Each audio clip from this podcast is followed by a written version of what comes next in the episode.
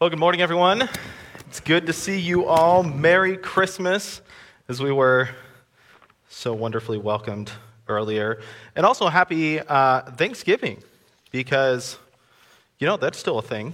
So, that we celebrated last week. Uh, I hope you guys had a great time uh, with family and friends. We spent uh, our Thanksgiving with uh, some friends here from the church, and we had a wonderful time. Uh, I got to cook the turkey which I'm very proud of.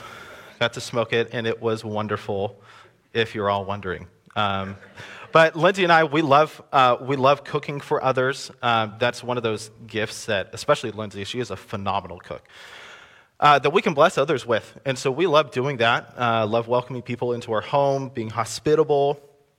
Um, plus, it's something Lindsay and I get to bond over, which is great. So, so, uh, the past eight weeks, uh, we have been going through uh, this series that we call The Heart of Christ. Um, and we've been loosely following this book by Dane Ortlund called Gentle and Lowly. Um, I know some of you have been reading along and keeping up with us on our blog with it about in what chapters, uh, you know, to follow along with each week. And this book has just been such a massive blessing to myself. I hope it's been a blessing to you guys as well. Uh, so, learning about the heart of Christ, who he really is. His, we learned about his goodness. He's a friend of sinners. He's meek and lowly and gentle. Um, his otherness, his holiness apart from us. Um, and today, uh, I get to speak and preach and teach you guys about the mercy of Christ. Uh, and we're, we're going to be going through probably my favorite passage in the Bible, which when, when Derek gave me the chapters we're looking at, you know, one of them was Ephesians 2, specifically 4 through 8, but 2, 1 through 10. Um, and I'm thrilled. I'm really excited. Uh, and so, you know, every single week we're taught, you know, that the gospel is that God res- rescued sinners like you and me through the life, death, and resurrection of Jesus Christ. We all know this. We hear this every single week. Um, and so, this passage that we're going to go through in Ephesians 2 really outlines what this is. It outlines the problem of sin, it outlines the plan, the solution for sin, and then it also, what we're going to focus is what we're going to focus on today is the reason how all of this lays out how, how Jesus Christ came here and why he did what he did through who God is. And we're going to take a look at that through Ephesians 1, Ephesians 2, 1 through 10 today. So let's open our Bibles. Uh, Ephesians is one of the letters of Paul to the early churches, and this was the church in Ephesus. Uh, so, hence the name Ephesians. Um, and this is the second chapter in the book. So if you'll read along with me, whether in your Bible or on your phone app or iPad, and this is how it goes.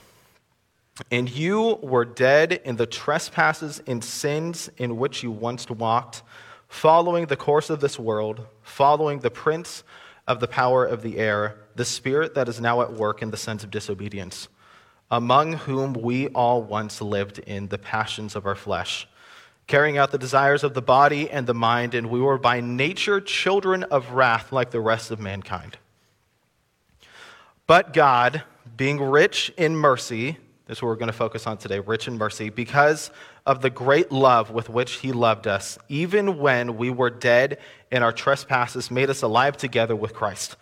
By grace you have been saved and raised us up with Him and seated us with Him in the heavenly places in Christ Jesus so that in the coming ages he might show the immeasurable riches of his grace and kindness towards us in Christ Jesus. For by grace you have been saved through faith, and this is not your own doing, it is the gift of God, not a result of works, so that no one may boast. For we are his workmanship, created in Christ Jesus for good works, which God prepared beforehand that we should walk in them. Let's pray. Heavenly Father, this morning, uh, this last week, you know, we looked at, we had the holiday of Thanksgiving, and that sometimes reflects us towards being thankful for those things that you have blessed us with. Uh, and Lord, as we look forward to this Christmas season, as we are celebrating and worshiping the coming Son, your Son, Christ. So, God, we thank you for him. And today I pray that I am faithful to the text through what you have to show our church, Faith Church, through me. And Lord, thank you for this um, opportunity to do so. Pray these things in your name. Amen. Okay, Ephesians 2 1 through 10. What a passage. I mean, that really gets me going. It is, like I said, my favorite, favorite passage of Scripture. There was um, a class that I took in college um, that the entire term paper, the whole thing we worked through was Ephesians 2 1 through 10. So I'm a little familiar with it, spending like half a year going through it.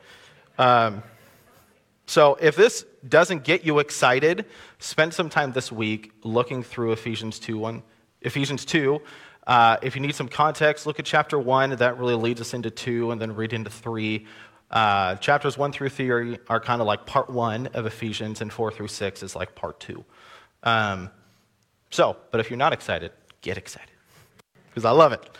Okay, looking at the mercy of Christ. Uh, so, verse 4 but God, being rich in mercy.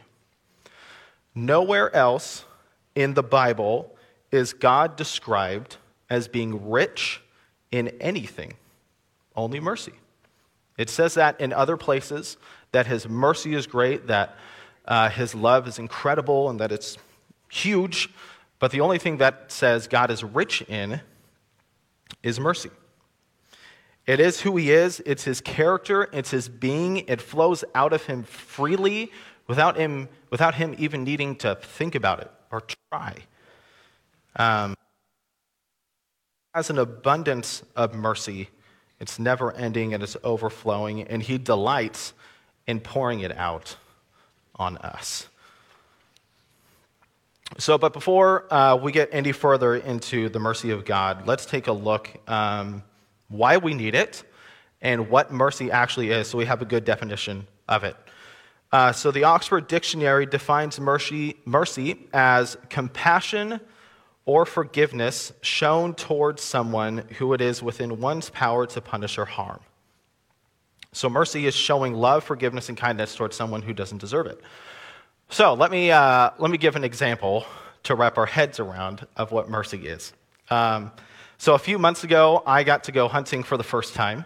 Uh, Grant Stewart and his son Austin uh, graciously took me out. Um, I've been wanting to go for a long time. Went hunting for 10 days, which is a long time. Uh, and when you kind of backward engineer that, that means I left my wife at home for 10 days with a two year old and a one year old.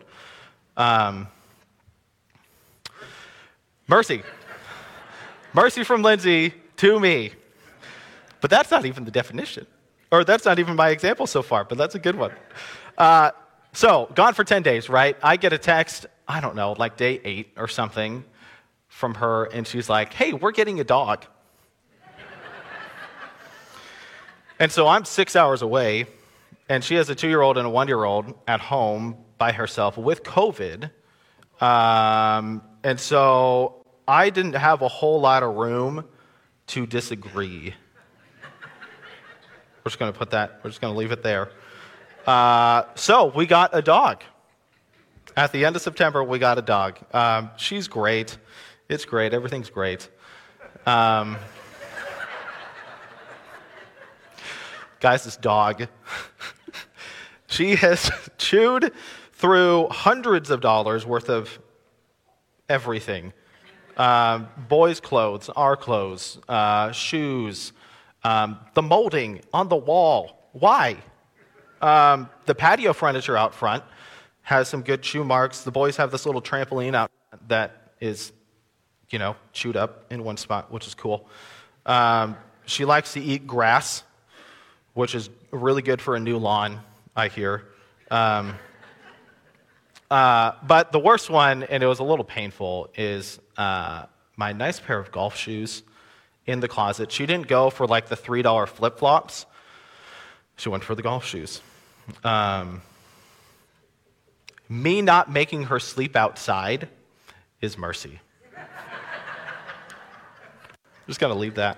Going to leave that there. So there's your example of mercy for today. She sleeps inside, okay? She, we're good to her. That is mercy. Okay, uh, let's get back to the text. So, verse 1 through 3 uh, outlines the problem of sin. Uh, so, let's take a look at it really quick. Uh, and you were dead. Let's stop right there. Um, dead's not good. Um, you know, once you're dead, there's not a whole lot of options left uh, in your belt. Uh, but this is the word that Paul chose. You were dead. In the trespasses and sins in which you once walked, following the course of this world, following the prince of the power of the air, the spirit that is now at work in the sons of disobedience. All right, Paul, well, thank you for that bluntness. If you read uh, any of his letters, he's usually quite clear. Um, and this one, he is incredibly clear. Dead in the trespasses and sins in which you once walked. Okay, well, you might be thinking, okay, I'm not that bad. Okay, I might lie every so often. Um, I might take a cookie from the cookie jar when my wife tells me not to anymore. Um, I didn't kill anyone. I didn't go to jail. I'm not that bad. So I'll get back to the rest of these verses, but let's continue into verse 3 because Paul really wants to drive the point home. Among whom we all once lived in the passions of our flesh, carrying out the desires of the body and the mind, and were by nature children of wrath, like the rest of mankind. Uh, no offense, but I don't love being compared to the rest of mankind when we see what's going on in the world sometimes uh, especially the past couple years, I mean, we've seen a lot of people just overcome and unhinged with anger and frustration and malice and their very firm beliefs about, I mean, you name it. There's hundreds of things that we've seen lately. How can Paul, how can the Bible, God's word, compares to those people? Right? I mean, I can understand that Paul had those people in mind, but not us. We're, you know, we're good, we're good Christians. We're good people. But the hard part is, you were. And if you weren't, then the hope that comes in verse 4 doesn't apply to you. If you don't believe you are a broken, sinful person in need of life, then why do you need Jesus? Jesus didn't come to make us into a better behaved person. He didn't come to make dead people, or no, excuse me. He didn't come to make us better behaved. He didn't come just to heal people. He didn't come just to give them sight to the blind. He came to make dead people like you and me alive. Not just perform miracles, not make lame men walk, not raise sick children from the dead or friends from the dead, like Lazarus, and cast out demons. He came to grab us from the grip of death because he loves us with a love we don't deserve and we can't comprehend. He knew where we were heading. Right? The scripture tells us we are on a one way track to hell without God. So, Matt, still, I, didn't, I don't think I'm that bad. Okay, but we're not talking about if you compare it to a guy walking down the street and he might trip on a crack and be like, oh, yeah, oh, well, I lied. Okay, it's not that bad. Let me ask for forgiveness. Everything's fine. No, Paul compares us to a disease riddled, cancerous, and infected human being that there is no hope of life except through his son, Jesus Christ. There's nothing we could do. We were chained to sin, our hearts were stone. Jesus came to turn those hearts into flesh and to love us and to give us life through him. Verse 4 But God, sometimes coined the biggest but in the Bible. Uh, but seriously, verse 4 But God, being rich in mercy, because of the great love with which He loved us, even when we were dead in our trespasses, made us alive together with Christ. Praise God, because even when we were dead in our trespasses, made us alive together with Christ. We had no hope, we had no life, there was no end in sight to our suffering to our pain, and to our brokenness. We were in desperate need of a Savior, even if we might not have known it yet. We deserved death, and we know that. But God had other plans. He saw beyond our sinfulness. He sent his son, Jesus Christ, as the perfect lamb, the perfect sacrifice for the sin that we were entangled in.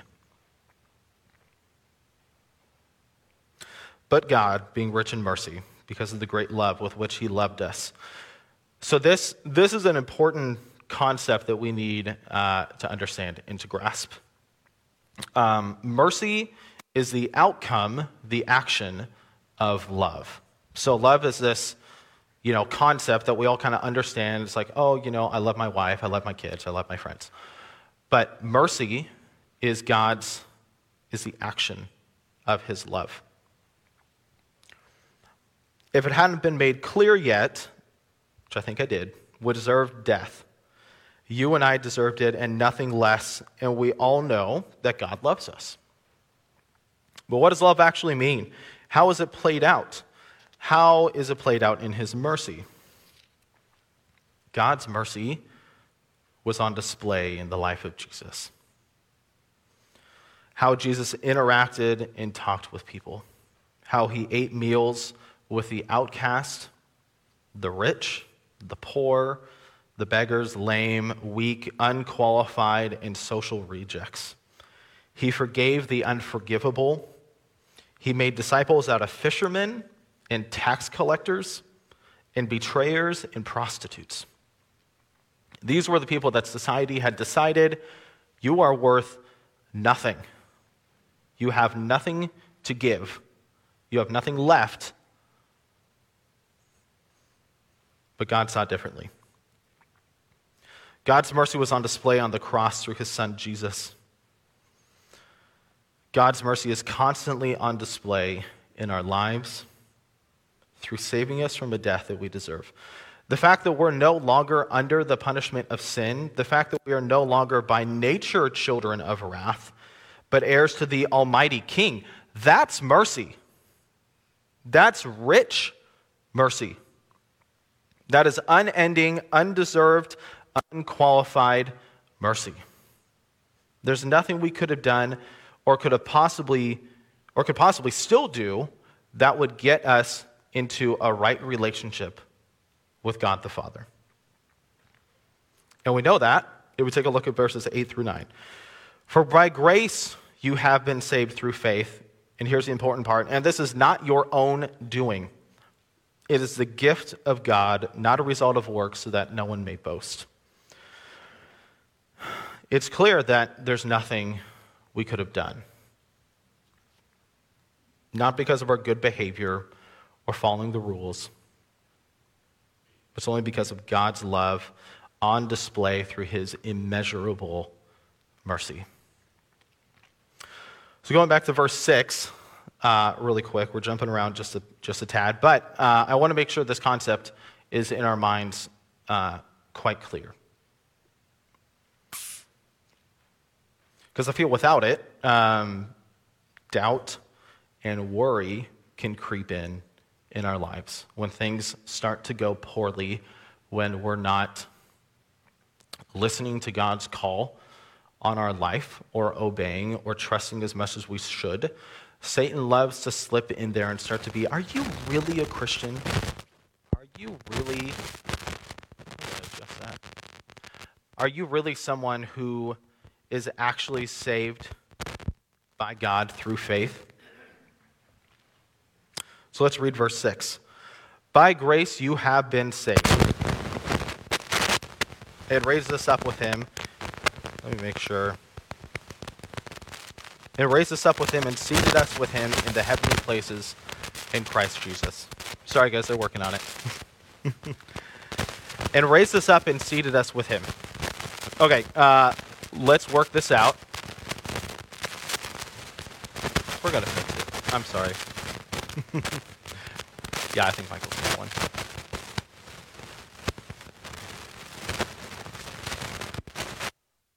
Awesome. Thank you guys. Appreciate it. My tech team's the best. They just know what to do all the time. Okay, uh, so verse 6. I'll read that again. By grace you have been saved and raised us up with him and seated us with him in the heavenly places in Christ Jesus.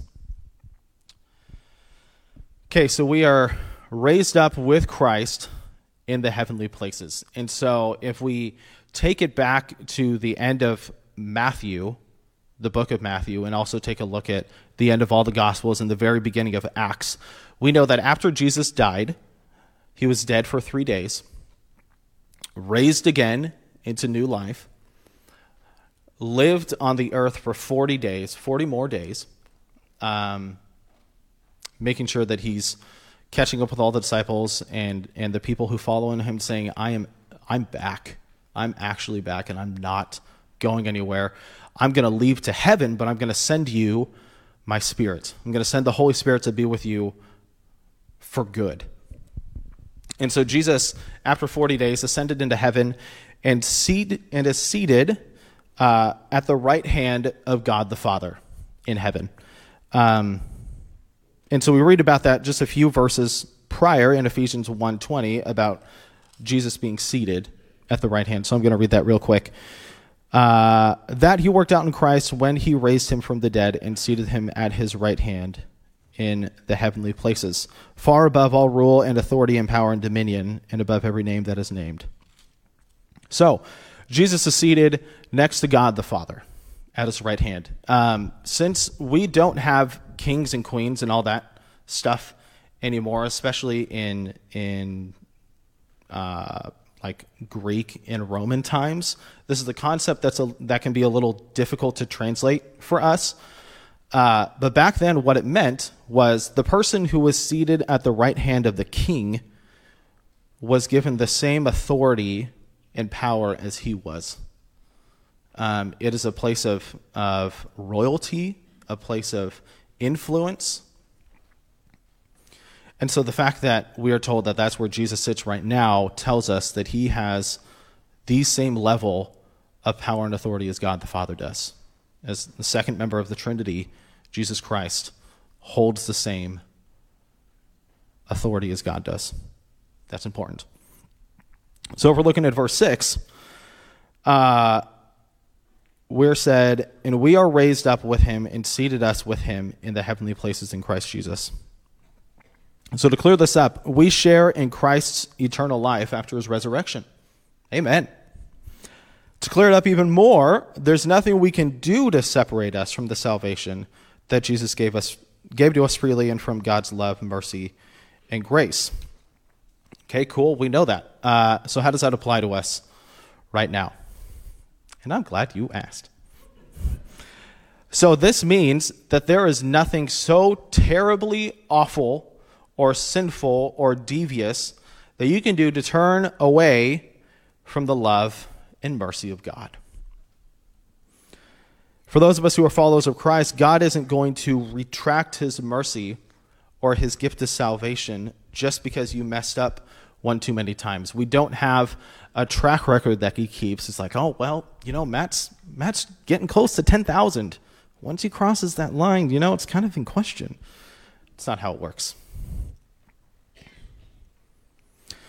You've been resurrected in Christ. In 2 Corinthians 5 17, it says, The old has gone, the new has come. You are a new creation in Christ. You're literally changed from dead to life. God, that, that doesn't change. And so, in this book that we've been going through, Gentle and Lowly, uh, there was this quote in the chapter that I was going through this week. And I loved it. And it says, For God to de resurrect you, to bring his rich mercy to an end, Jesus Christ himself would have to be sucked down out of heaven and be put back in the tomb. That's how safe you are. God's not going to undo what he did. Doesn't make any sense. And so don't think, based on that information, don't be so boastful, so prideful that you think you can sin enough for God to say, eh, you know what? I'm just going to send, send Jesus back. This is too hard. This is too much. You're too much. I don't want to deal with you anymore. Trust me, you don't have that kind of power. So, let's make that a little more clear. When you mess up as a husband or wife, and you might yell at them or get angry at them for no reason, or you might yell at your kids for doing something, even if they're two years old. Yeah, I have a two year old and a one year old. I understand what that means quite clearly. Uh, or if you yell at your dog, I don't know who would do that. Uh, or you lose your job, you get a speeding ticket. Um, or if we want to go really far and really bad, you kill someone, like Paul did before he was saved on the road to Damascus. His job was literally to kill Christians, was to get rid of Christianity. That's what he did. Or uh, we can take a look at King David. You know, he was perfect, uh, except for a lot of things. Uh, specifically, in this case, sending someone to the front lines of battle so that you could have his wife. Um, or refuse to go when called, like Jonah. Jonah went through a few things, including the stomach of a fish. Um, or you're angry with a loving and just God, just like the Israelites right after being freed from 400 years of captivity. His mercy comes for you, it chases you, it won't stop, it won't give up. Let this be an encouragement to you. This is good news. This is also from the book God is not tight fisted with mercy, but open handed, not frugal, but lavish, not poor, but rich. God is rich in mercy. And the other thing is, is this isn't a one-time thing to where, like salvation, you know, you are justified and you are right with God. And that's a one-time event. But his mercy doesn't stop right there with this mercy covering everything you did before you were saved. It is a continual process that doesn't end. We read in the Bible that his mercies are new every morning like the rising sun. He delights in giving us mercy. It is his joy to do so. This last quote is also from the book I don't think it's on the screen, but I'm going to read it to you guys. That God is rich in mercy means that your regions of deepest shame and regret are not hotels through which mercy passes through, but homes in which divine mercy abides. It doesn't end, it doesn't fail, it doesn't give up. Mercy is God's love in action. Let's pray. Heavenly Father, today, Lord, sometimes these words that are thrown around throughout Scripture love, mercy, grace they're great, they all sound wonderful, but when, when we get the opportunity to study these and actually learn what these look like and how they define your character. Lord, we thank you for that gift. God, we thank you for your mercy,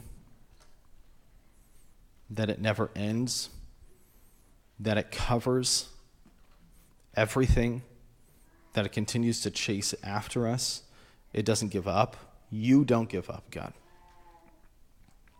And your mercy is constantly on display through the life, death, and resurrection of Jesus that has given us eternal life through you. God, just like that quote says, it doesn't just pass through our life, it lives with us, it makes its home with us. So, God, whether we have had a fairly easygoing life so far, everything has gone pretty much according to plan and I've pretty much followed all the rules, or I have made mistake after mistake after mistake a thousand times, or I've made one massive mistake that has defined every moment thereafter. God, your mercy is there for us. So today, if we haven't welcomed that, or if we haven't lived our life as if your mercy is overwhelming us, let us do that today. Because, God, it frees us up to live a life after you.